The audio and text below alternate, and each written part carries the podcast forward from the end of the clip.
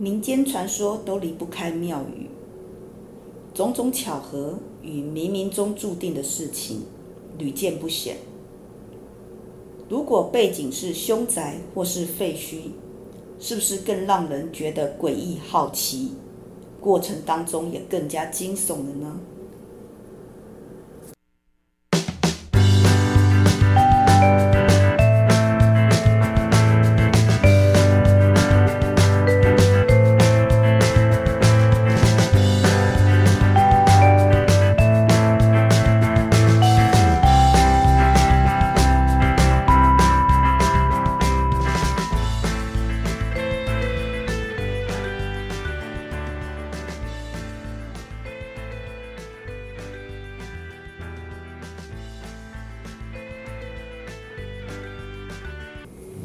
各位伙伴，大家好，欢迎来到我们的 CNU 故事实验室。今天又要做实验了，好像最近很多人都提到一些跟神怪啊、鬼神有关系的。那我们也请到对这方面有有兴趣的值日生。好，我们欢迎我们的值日生小白、小珍。嗨。哎，今天要跟我们讲鬼故事的是谁呀、啊？你们知道吗？小顺。小顺，哎，小顺有阴阳眼吗？有听说什么吗？嗯，没有。啊，没有，哎小顺自己来了哈。好，那我们请小顺跟我们分享一下故事哈。来。嗯，大家好，我是小顺，然后我今天要讲的鬼故事叫《阴眼》。故事开始是，我是一个普通的上班族，每天都会从家骑车去上班。我住在离市区中心有一段距离的偏远故事，附近都是老宅租，而这个故事就在发生在某天。我骑车上班的时候，在我上班都会经过的那栋老宅废墟，在一瞬间，我隐约看到有人在阳台跟我招手。一开始我以为是自己眼花，就没有多意了。但没想到接下来的日子，我在经过那栋房子时，看到有三个人在阳台上对我挥手，而且每挥手时，手上比的数字都在改变。第一天挥手是比五，第二天挥手是比四。而这种画面都每天都看得到，搞得我每次上班都会加速冲过去。而终于在第三天时，我到公我到公司上班时，忍不住了，跟我的好朋友阿轩讨论起这件事情。诶，是怎样啊？那栋房子应该是没有人住才对啊，但是大白天的，怎么会有人会跟我招手呢？诶，你觉得阿轩？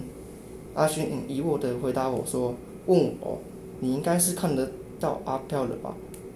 你要不要去庙里走走，请示一下？我一略不，我一脸不屑地说：“哦，干，又来了！你不觉得这种想法很怪吗？每次都是 SOP 都是在看到鬼才要去庙里拜拜，然后拜托那些看不到的神来帮忙，要么就是那种看不看得到的鬼，也要让我看得到神吗？这才有让我去庙里的动力呀！”阿轩平静地回答我说：“哦哦，好好好，那、不然我换个建议没？不要去庙里，去医院。”我帮你挂号啊？去医院看眼科哦？哦，没有啊，看精神科啊。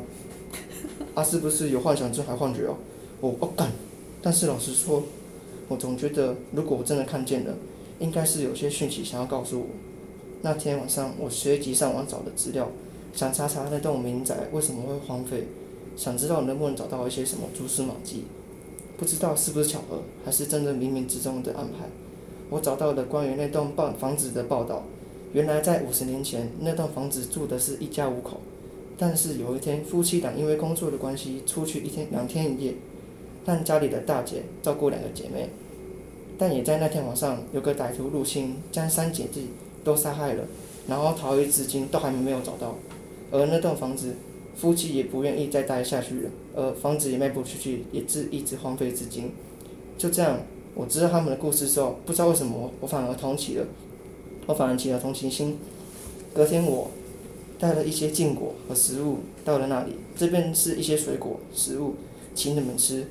啊，抱歉哦，我只是个凡人，可能刚好有人看到得到你们。啊，那个，请你们吃哦，啊，尽量吃，不要跟我客气。啊，就这样，我诚心的跟他们沟通完。啊，这一次我抬起了头，窗户就没有看到他们在跟我挥手了。隔日，我对阿轩说：“诶，那栋房子有这种故事诶。”然后我就想说：“对啊。”哎，你，你觉得如何？那阿轩说，什么不合？就是我那样好好的沟通，应该没有问题了吧？他们应该不会吓我的吧？嗯，阿轩说，嗯，我是不知道啦。那个为了，那个为了今天庆祝你摆脱阿飘，今晚晚餐吃牛排，你请客，我啊假赛了。啊，阿轩就说，先不讲这个了，你今天怎么了？从刚刚一直贴着我，走廊明明那么宽，然后我什么啦？明明一堆人在我旁边走过去啊。阿轩说，整条走廊从刚刚开始就只有我们两个人啊。然后我结果一回头发现走廊上真的只有一个，真的什么人都没有。但在前几秒前，明明还有人从我一直经过我身边。然后只见阿轩面色凝重的人说没有，然后跟我说中午午休的时候跟我去个地方。午休时间一到，我被阿轩带到附近的私人公庙。阿轩将我的遭遇都告诉庙公。而庙公听完我的状况后，庙公开始随机他常见的 SOP 流程，然后要我下跪、跋杯，但奇妙的是，每次宝贝都是臭杯，而而是连续的臭杯。但是，然后庙公灵色的说：“那你弄我杯。”而后来庙公拿起电话，去打给像是他更厉害又更是认识的人，然后讲完电话也挂完电话后，他面色凝重的说：“你跟我来。”他告诉我两件事。一个一好，一个一坏，你要听哪一个？我说当然是听好的啦。妙公说，你的那个三姐弟一开始看到三姐弟，他们并没有害你，这样子只是因为跟你有缘，所以才会告诉你，说你的阴影要开了。然后妙公妙面色凝重的说，你最近有没有经常看到？黑影或是半透明的人，我回答说应该算有吧。然后怎么了？妙公说，对，就是因为你的阴阳开了。那对三姐弟都告告诉你，暗示你说比五、比四、比三，就是告诉你说你阴眼的天数是要再倒数了。而且再过两天的时候，你的阴眼就已经要觉醒了。妙公把那个电话里面所有一次铺漏的都交代给我，说开阴眼的人。他这辈子永远都看不到活见的生物跟人。那时我气愤地回道说：“可恶，听你在乱讲，我才不信！”就离开了。我一开始非常愤怒，但是冷静地想想，反而觉得很害怕。如果明天过后我就会看到鬼出现在我的视视线中，那我一定要好好的把握最后一天。隔天我请了假，去做了我想要做的事。晚上我就躺床的开始迎接我将会看到鬼的明天。嗯。好，那你讲的这个是你个人的亲身经历吗？嗯，不是。你的想象？嗯，差差不多。